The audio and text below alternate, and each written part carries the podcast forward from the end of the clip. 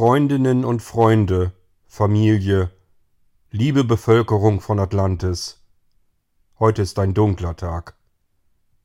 Vielleicht ist es der schwärzeste Tag, seit unsere Vorfahren, seit die Menschen sich von ihren Besatzern befreien, ihre Unabhängigkeit zurückgewinnen konnten und seither in der schützenden Kuppel von Atlantis auf dem Meeresboden wohnen und leben. Präsident Agir war in Überlebensgröße auf die Wand projiziert in der Unterkunft. Aid, Melly, Franka und Antonio und auch Erik saßen um den Tisch herum und starrten auf das Bild in Übergröße an der Wand. Schon vor einer Stunde wurde angekündigt, auf einem Notfallkanal, dass der Präsident jetzt eine Ansprache halten müsste und es um ein sehr ernstes Thema gehen würde. Und so saßen sie nun hier und warteten auf die Hiobsbotschaft, die der Präsident zu übermitteln hatte. Präsident Agir sah besorgt aus. Und er sah so aus, als hätte er die ganze Nacht kein Auge zugetan. In der Nacht ist ein Unglück passiert. Das größte Unglück, seit es Atlantis gibt. Eine Cargotransportkapsel ist einfach abgestürzt über einem Wohngebiet, mitten in ein Wohnbereich hinein. Eine Frau und ein Kind vom Clan der Flor sind dabei ums Leben gekommen. Unsere Ärzte konnten nichts mehr für sie tun. Weitere 14 Menschen wurden teilweise schwerst verletzt. Unsere Ärzte kämpfen bereits um ihr Leben. Wie das alles passieren konnte, können sich unsere Wissenschaftler nicht erklären. Aber es scheint einen Zusammenhang zu geben zu unseren bisherigen anderen Problemen und zu denen komme ich jetzt gleich. Der Perforationsgrad unserer Kuppel wächst quasi täglich weiter. Unsere Hydrex-Anlage ist mittlerweile bei über 80 Prozent ihrer maximalen Last. Normalerweise reicht es in Atlantis mit unter 10 Prozent aus. Auch hier können wir fast täglich dabei zusehen, wie die Last größer wird, um das hereinkommende Wasser weiterhin wieder nach draußen zu befördern und Atlantis sozusagen wieder trocken zu legen. Wenn wir bei über 100 Prozent, also über die maximale Last, dieser Anlage angelangt sind, muss ich euch sicherlich nicht erzählen, wie es dann in Atlantis aussieht. Das Wasser in der Kuppel kommt schneller herein, als wir es hinausschöpfen können. Es steigt. Das Wasser steigt in der Kuppel von Atlantis und ein weiteres Überleben innerhalb dieser Kuppel wird nicht mehr möglich sein. Und wir sprechen hier nicht von Zeiten, die in ferner Zukunft liegen, sondern von Zeiten, die unmittelbar vor uns sind. Und so kommt unser Rat jeden Tag zusammen. Gestern haben wir auch in der Nacht getagt und uns beraten mit unseren führenden Wissenschaftlern, wie wir das Problem wieder in den Griff bekommen können. Aber offen gestanden, egal was uns einfällt, wir haben keine wirklich gute Zukunftsperspektive vor uns. Ich bin besorgt. Das gebe ich ganz offen zu. Aber wir müssen alles unternehmen, um das Überleben der unabhängigen Menschen auf der Erdkugel zu gewährleisten. Das, was wir bisher sicher festgestellt haben, ist, dass dort, wo das Wasser durch die Kuppel eintritt, Mikrobrüche gefunden werden konnten. Das bedeutet, die molekulare Struktur an diesen Stellen verliert sich, verliert ihre Konsistenz. Ich möchte mich an dieser Stelle und bei der Gelegenheit unbedingt auch bei unserem Leiter des wissenschaftlichen Mikrobiokularteams Turun vom Clan der Chor bedanken. Gerade eben, keine fünf Stunden nach dem Absturz des Cargotransporters, habe ich schon einen Bericht vorgelegt bekommen, wonach sie wahrscheinlich die Ursache des Absturzes schon näher eingrenzen konnten. Es handelt sich offensichtlich wieder um einen massiven Energieabfall. Wie ihr sicherlich wisst, wird Atlantis durch drei Erdkernenergiegeneratoren mit Energie versorgt. Es sieht so aus, als wenn innerhalb der Nacht einer dieser drei Generatoren gänzlich und komplett ausgefallen ist. Unsere Energieausgleichtransformatoren sind natürlich so konstruiert, dass sie normalerweise einen kompletten Wegfall eines einzelnen Energiegenerators kompensieren können. Eigentlich sollten sie es ausgleichen. Das Problem ist nur, dass wir einen Tag zuvor auch 80 Prozent des zweiten Generators verloren haben und uns noch nicht darum kümmern konnten. Wir haben zurzeit Atlantis mit Energie versorgt aus einem funktionierenden Erdkernkraftgeneratoren, einem, der nur noch auf 20 Prozent seiner Leistung funktioniert und somit genügte dann auch der Ausfall des dritten Generators, dass die Cargo-Transportkapsel oben am Himmel ihre magnetisch-energetische Kraft verloren hat. Der Totalausfall bzw. drastische Verlust der zwei Generatoren hatte dann einen Abriss der Magnetenergieversorgung der Cargo-Kapsel zur Folge, so dass diese in das Wohngebiet hinunterstürzen musste. Seit die unabhängigen Menschen, unsere Vorfahren vor vielen Generationen die Kapsel, die Kuppel von Atlantis auf den Meeresboden abgesenkt haben, seit wir hier unten, weit unterhalb der Erdoberfläche, unser neues Leben aufgebaut haben, einen Hafen der Sicherheit, Unabhängigkeit, neuen Lebens, einer neuen Zukunft der Menschheit gefunden haben und errichtet haben. Seither hat es solche Schicksalsschläge nie gegeben. Natürlich, ich muss euch nichts erzählen. Schon unsere Vorfahren hatten massive Probleme in Atlantis, hier unten auf dem Meeresboden. Aber wir haben gelernt, innerhalb von Generationen mit diesen Problemen zurechtzukommen, sie als Herausforderung einfach anzunehmen, um sie dann zu lösen. Und wir haben wahrhaftig nahezu alle Probleme jederzeit lösen können. Aber bei diesen massiven Problemen, mit denen wir es jetzt zu tun haben, haben wir es auch schwer mit einer Lösung, die wir erarbeiten wollen und auch müssen. Liebe Mitmenschen hier in Atlantis, unser Problem ist nicht Wassereinbruch durch die Hülle von Atlantis, durch die Kuppel und auch nicht der Energieausfall. Unser Problem ist die Zeit, wir wissen, dass die Kuppel ihre molekulare Struktur verliert, und wir vermuten, dass das auch bei unserer Energieversorgung die eigentliche Ursache ist. Hätten wir mehr Zeit, dann würden wir die Ursache näher analysieren können und natürlich auch hierfür wieder eine Lösung erarbeiten. Aber uns fehlt diese Zeit. Wir sind seit mehreren Tagen mit unserem Rat zusammen, um alle möglichen und denkbaren Lösungen zu sammeln. Es war jedoch noch keine einzige dabei, die nicht massive Einschnitte in die Zukunft unseres Daseins hätte.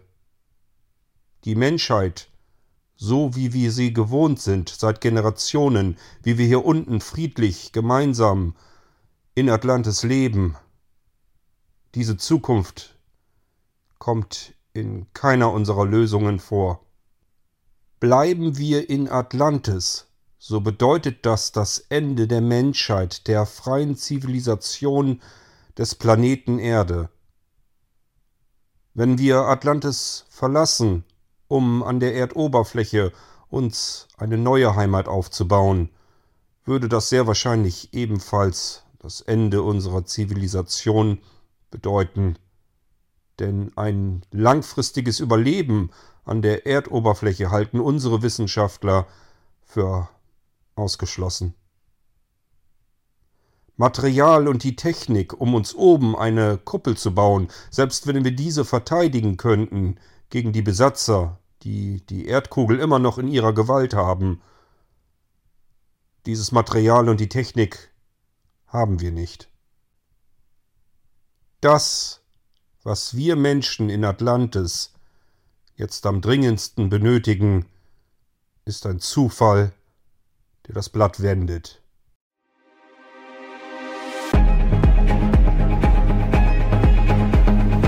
In einer Zukunft, in der die Zeit nicht mehr konstant bleibt, in der die Erde missbraucht, verwüstet und erobert wurde, suchen die letzten Menschen nach Hoffnung und einer neuen Zukunft. Freunde der Zukunft, die Mystery Science Fiction Echtzeiterzählung von und mit Kurt König. Starten wir in ein neues Kapitel.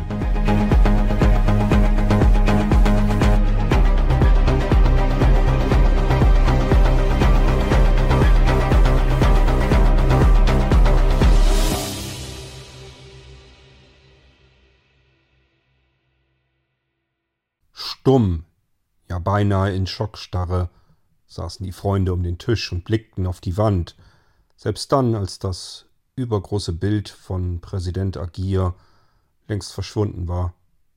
Die Projektion verschwand genauso schnell, wie sie erschien. Die arme Frau und das Kind. Wie schrecklich, schüttelte Franka den Kopf leicht. Sie werden sicherlich zerdrückt worden sein, meinte Erik nun. Sonst hätten Sie sie sicherlich rekonstruieren können, wie man hier so schön sagt.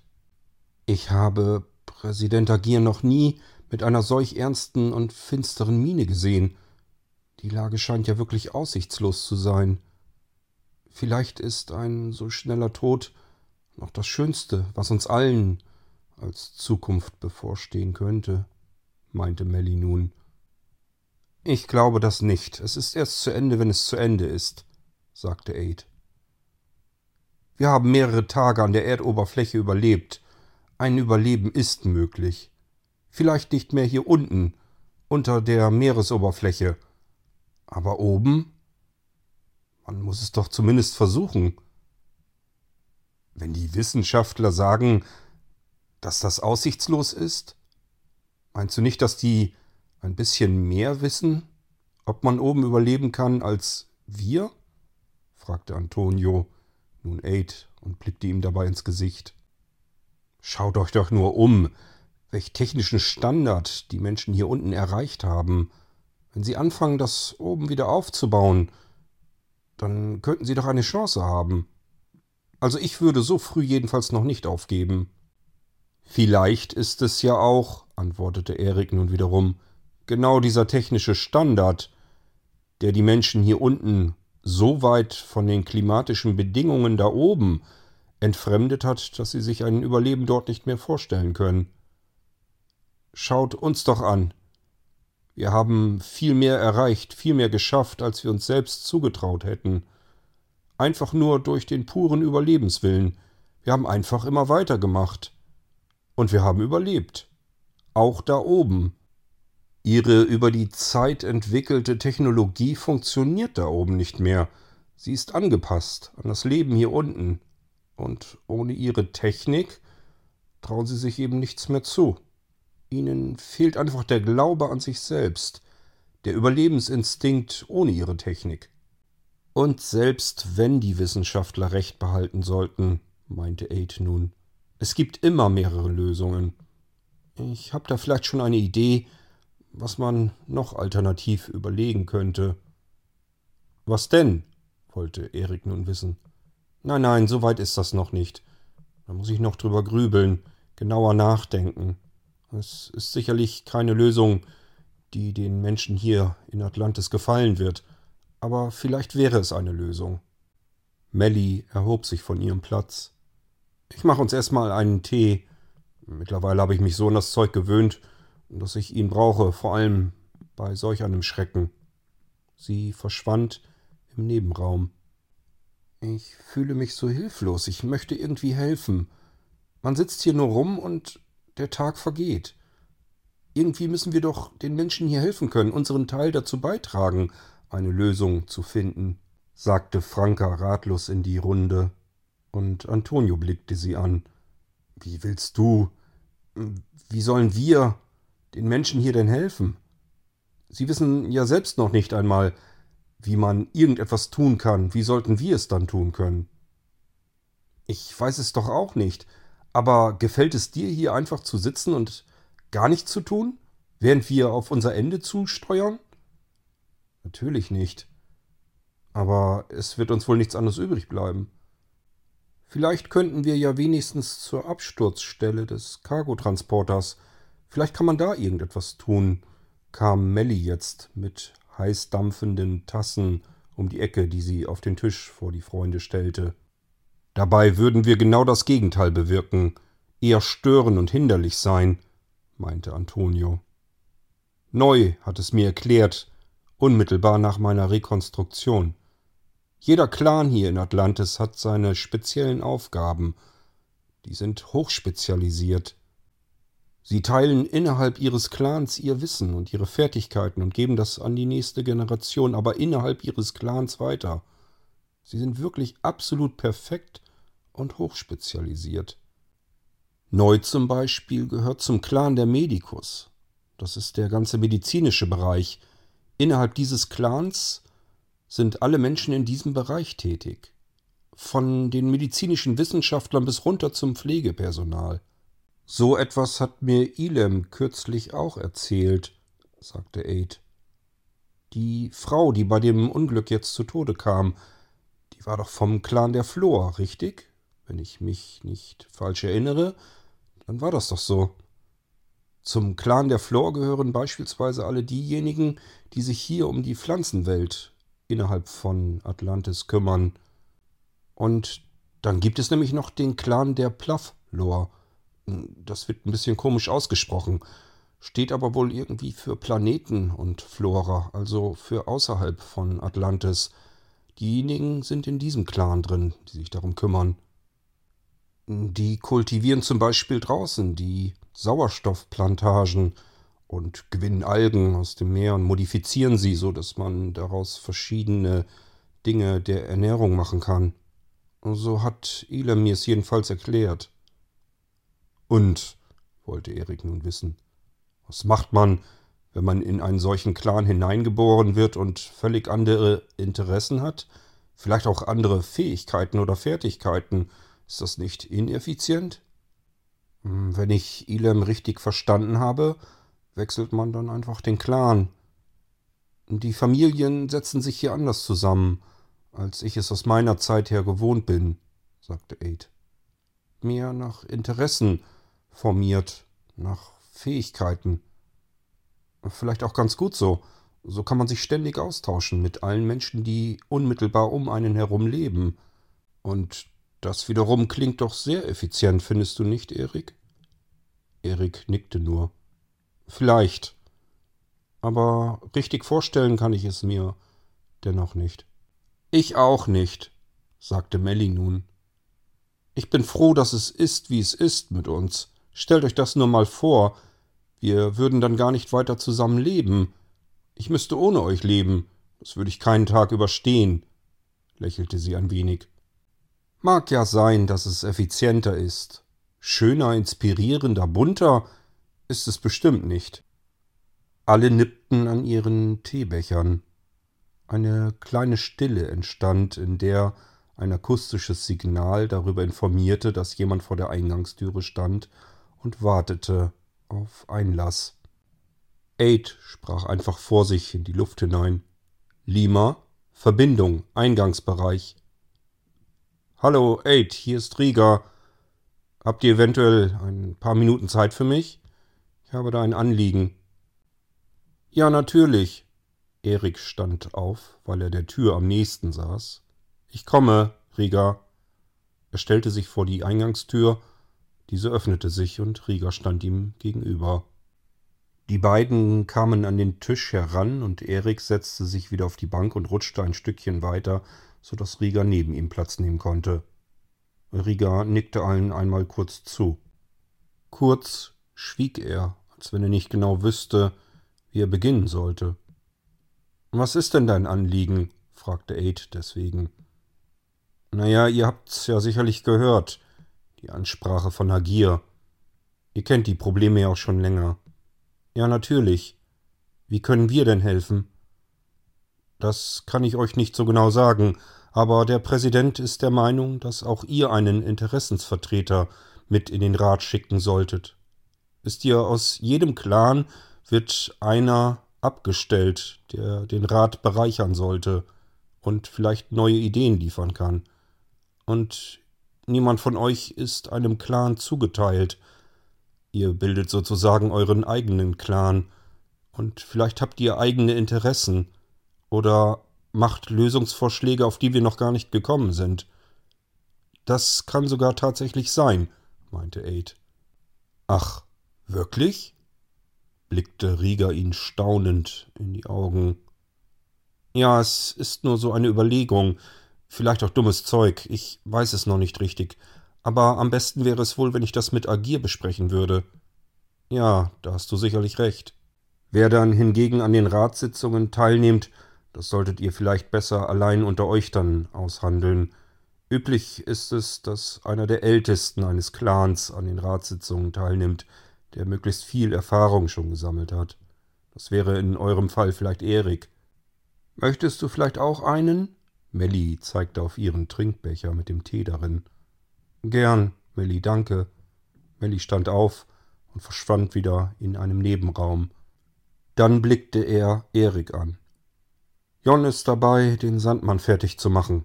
In etwa zwei Stunden wollen wir los und ich wollte fragen, ob du nicht eventuell mitkommen möchtest. Ich hatte gedacht, du könntest dich so langsam mit der Technik näher beschäftigen, denn die Kuppelgeneratoren sind unmittelbar mit dem Energienetz der Energiegeneratoren versorgt. Und es macht sicherlich Sinn, die Zusammenhänge zu verstehen. Ja, natürlich. Gerne, ich komme gerne mit, sagte Erik. Riga, habt ihr nicht für uns auch irgendetwas zu tun? Ich würde auch so wahnsinnig gerne helfen. Ich fühle mich irgendwie nutzlos hier, fragte Franka. Bei was willst du denn helfen? Ich weiß es nicht. Vielleicht irgendwie bei der Versorgung der Verletzten des Unglücks mit dem Cargotransporter. Ich kann. Ich kann neu natürlich gerne fragen. Kein Problem, aber mach dir jetzt nicht allzu viel Hoffnung. Die wissen schon sehr genau, was sie dort tun müssen und was nicht. Na, wenn man schon keine Lösung für die gravierenden Probleme hat, dann kann man wenigstens dort helfen, wo man vielleicht am ehesten noch eingesetzt werden kann, denke ich. Ja, du hast recht, natürlich. Entschuldige bitte, ich habe nicht drüber nachgedacht, dass ihr hier nur rumsitzt und sicherlich gerne auch etwas tun möchtet. Ich werde neu fragen, kein Problem. Danke, sagte Franka. Dass ihr natürlich keine Lösung beisteuern könnt für die eigentlich großen und wichtigen Probleme, davon geht, glaube ich, auch niemand aus. Deswegen wunderte mich ebenso, dass du, Aid, scheinbar irgendeine Idee hast. Ob es wirklich eine Lösung ist, das sei mal noch dahingestellt. Ich fürchte nämlich, dass sie Präsident Agir nicht schmecken wird. Aber ich denke, man muss sie zumindest durchdenken. Vielleicht ist es ein Weg, den man versuchen könnte. Da bin ich gespannt, sagte Rieger. Ich verstehe das alles sowieso nicht so richtig, sagte nun Franka, und alle blickten sie an. Was? Was verstehst du nicht? wollte Rieger wissen. Präsident Agir meinte doch, dass da oben an der Erdoberfläche niemand von uns überleben würde. Das ist richtig. Das haben wir, das hat unser Wissenschaftsteam, dem übrigens auch Jon angehört, herausgefunden. Mal von der unvorstellbaren Hitze da draußen abgesehen. Ihr habt ja längst noch nicht das Maximale an Temperatur auf der Skala erlebt, als ihr oben wart. Und das mit dem Wasser würden wir sicherlich auch hinbekommen. Irgendwie kann man sich natürlich Pipelines legen und das Wasser nach oben fördern und zu Trinkwasser wandeln. Dann sind da noch die Besatzer mit den Securebots und die sind mittlerweile angepasst und können da draußen schon herumschwirren längere Zeit sogar. Wir müssten uns irgendetwas aufbauen zum Schutz. Und ehrlich gesagt, etwas Effizientes als Schutz gegen diese Secure-Bots wüsste ich jetzt nicht einmal. Wir haben gar nicht das Material dafür. Und dann haben wir immer noch mit der Strahlenlast da oben zu tun. Binnen weniger Wochen würde uns die Haut zerstört werden. Ganz schnell danach die inneren Organe versagen. Nein, Franka, da draußen kann man nicht überleben. Jedenfalls nicht längere Zeit. Vielleicht ein paar Wochen, aber über Monate hält das der menschliche Körper nicht durch. Nun, vielleicht nicht direkt an der Erdoberfläche, aber doch knapp darunter, in der Höhle. Euer Wachposten ist doch dort auch stationiert. Der lebt doch da auch schon einige Zeit. Das scheint doch auch irgendwie zu gehen. Was? Wovon um Himmels willen sprichst du? wollte Rieger nun wissen. Was für ein Wachposten? Wir, wir haben ihn doch alle gesehen. Den Wachposten auf dem Schiff, als wir durch die Höhle kamen. Der hat doch erst überhaupt euch gerufen, oder nicht? Was für ein Wachposten soll uns denn gerufen haben, als wir euch in der Höhle aufgegabelt hatten? Wir haben doch keinen Wachposten da draußen. Das wäre ein Kommando in den sicheren Tod. Ich weiß gar nicht, wie du darauf kommst. Irgendjemand lebt da offensichtlich auf dem Schiff. Wir haben ihn doch gesehen, oder? Franka schaute in die Runde. Melly, haben wir da jemanden gesehen oder nicht? Ich weiß nicht, ich denke schon, sagte Melly. Aid, da war doch jemand auf dem Schiff. Ich war doch gerade auf dem Weg dorthin. Wir wollten ihn doch fragen, was er da macht. Hm, ja, ich denke auch, dass wir da jemanden gesehen haben, das stimmt schon. Das hatte ich schon längst vergessen. Erik, was meinst du? Äh, ich denke auch, wir hatten ja vor, nach oben zu klettern. Und dann kamt ihr, schaute er Rieger an. Wir haben keinen Wachaußenposten, weder irgendwo noch dort auf dem Schiff. Wir waren gerade dabei, Lumizelproben aus dieser Höhle zu gewinnen, und dann haben wir euch erst entdeckt. Und wen haben wir da gesehen? fragte Franka. Ja, seid ihr euch denn sicher, dass ihr dort jemanden gesehen habt? Also ich bin mir ganz sicher. Einen Menschen mit zwei Armen und zwei Beinen. So, als wollte Rieger eine weitere Bestätigung haben, blickte er auf Erik. Habt ihr was gesehen? Hm, wir wurden erst mit irgendeiner Art Laserstrahl oder so etwas angefunkelt. Einmal ging dieser Strahl mitten durch mein Auge hindurch. Ich war geblendet, aber dennoch habe ich einen Schatten gesehen, und ich denke auch, dass es ein Mensch war. Also wenn das, was ihr dort in der Höhle auf dem Schiff gesehen habt, wirklich ein Mensch war, dann war es definitiv niemand aus Atlantis. Und dann frage ich mich, wer es denn dann sein sollte. Denn wie gesagt, lange Zeit kann er da nicht überlebt haben. Wer weiß, ob er noch lebt. Dann sollten wir vielleicht lieber noch einmal nachsehen, meint ihr nicht? Fragte Erik. Und Aid schaute nun Rieger an. Und ich möchte auf jeden Fall mitkommen, dass das klar ist. Gut, meinte Rieger nun. Ich werde Agir informieren. Wir werden uns erst die Erdkernkraft-Energiegeneratoren anschauen, so wie geplant. Die sind wichtiger. Und auf dem Rückweg machen wir einen kleinen Abstecher in die Höhle, wo das Schiff drin ist, und schauen uns an, was oder wen ihr dort gesehen habt.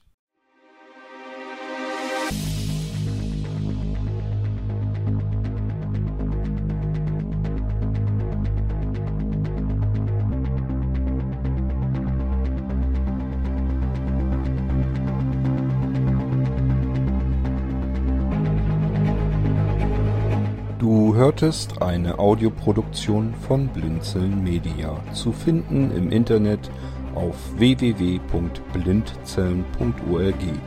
Blinzeln schreibt man in unserem Fall immer mit einem D in der Mitte.